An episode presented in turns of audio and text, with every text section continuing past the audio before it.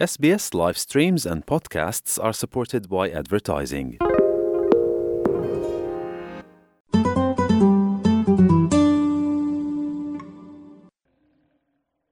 Qatar में आठ भारतीयों को मिली मौत की सजा के विरुद्ध भारत सरकार ने अपील किया है।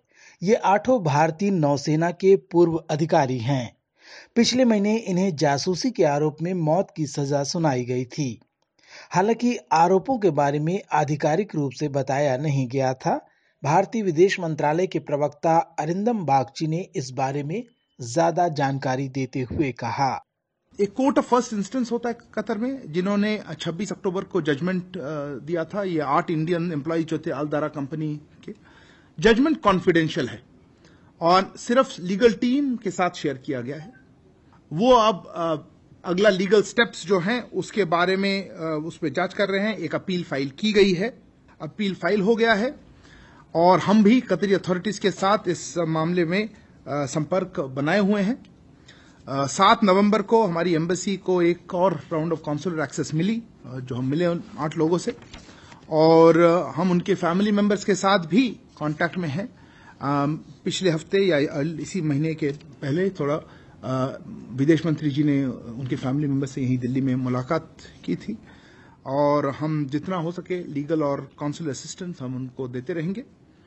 मैं ये कहना चाहूँगा कि ये मामला बहुत ही संवेदनशील नेचर का है, ताकि स्पेकुलेशन में बिल्कुल शामिल न हो। मैं ये फिर दोहराने का अनुरोध करूँगा। कानूनी और काउंसुलर मदद जो भी हम सहायता दे सकते हैं, हम देंगे।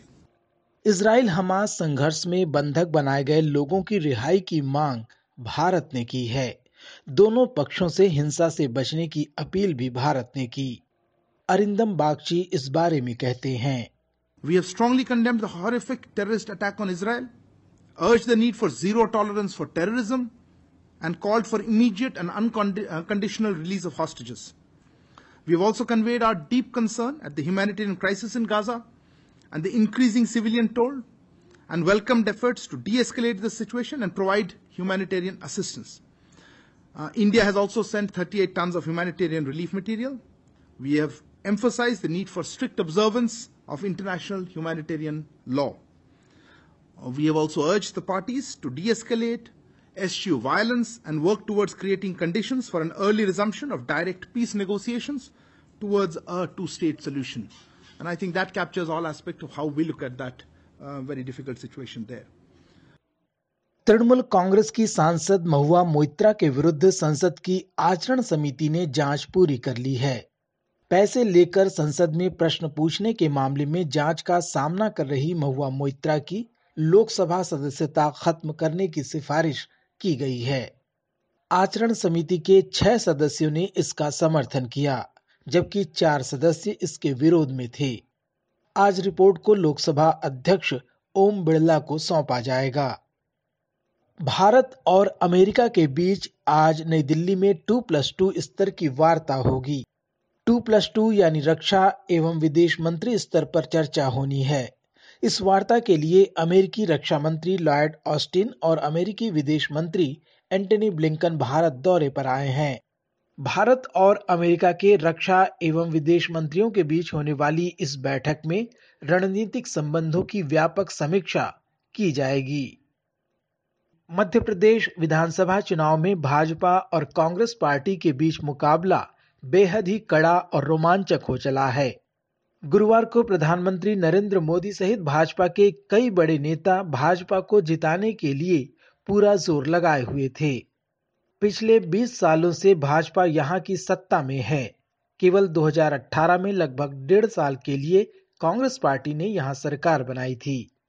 प्रधानमंत्री मोदी कांग्रेस पार्टी से बचने की सलाह वोटरों को देते हुए कहते हैं। कांग्रेस आई, तबाही लाई। कांग्रेस पक्षपात सिर्फ़ एक पंजा है और वो पंजा सिर्फ़ गरीबों से छीनने के काम आता है। कांग्रेस के पंजे से आपको खुद को भी बचाना है, मध्य प्रदेश को भी बचाना है। मेरे परिवारजनों, छतरपुर सहित पूरा क्षेत्र, प्राकृतिक संसाधनों, खनिज संपदा और पर्यटनों की संभावनाओं का क्षेत्र है। भाजपा सरकार यहाँ नेशनल हाईवे और रेल लाइनों का विस्तार कर रही है। यहाँ की कनेक्टिविटी को बेहतर बनाने के लिए भाजपा की डबल इंजन सरकार ज़रूरी है। कांग्रेस जहाँ भी वहाँ मोदी की हर योजना, हर परियोजना में रुकावट डालती है। इसलिए एमपी से कांग्रेस को दूर रखना बहुत ज़रूरी है। कांग्रेस पार्टी भी राहुल गांधी और प्रियंका गांधी जैसे चेहरों को प्रचार में उतार चुकी है। गुरुवार को प्रियंका गांधी ने राज्य का दौरा किया। मध्य प्रदेश की तरह मुकाबला राजस्थान में भी कड़ा है। यहाँ की सत्ता पर कांग्रेस पार्टी काबिज है। प्रधानमंत्री नरेंद्र मोदी ने गुरुवार को यहाँ का भी दौरा किया। इस दौरान उन्होंने महिला सुरक्षा के मुद्दे पर राज्य सरकार को निशाने पर लेते हुए कहा। कांग्रेस सरकार महिलाओं के खिलाफ अपराध को काबू कर पाने में पूरी तरह नकारा साबित हुई है। और शर्मनाक ये कि कानून व्यवस्था के सवाल पर कांग्रेस के मंत्री मज़ाक उड़ाते हुए कहते हैं कि ये मर्दों का प्रदेश है। डूब मरो डूब मरो कांग्रेस के लोगों। आपके मुँह से ऐसे शब्द निकलते हैं। आपने सिर्फ़ राजस्थान की माताओं बहनों का ही अपमान नहीं किया, आपने राजस्थान के मर्दों का भी अपमान किया है। और अब बात वायु प्रदूषण की मार झेल रही राजधानी दिल्ली की, जिसे थोड़ी राहत मिली है। हवाओं में प्रदूषण का स्तर कम करने के लिए सरकार कृत्रिम बारिश पर विचार कर रही है। हालाँकि गुरुवार को बारिश अपने आप हो गई।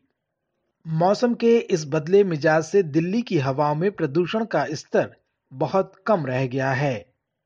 भारत से आज की रिपोर्ट में बस इतना ही। मैं विश्व रत्न एसबीएस रेडियो की हिंदी सेवा के लिए।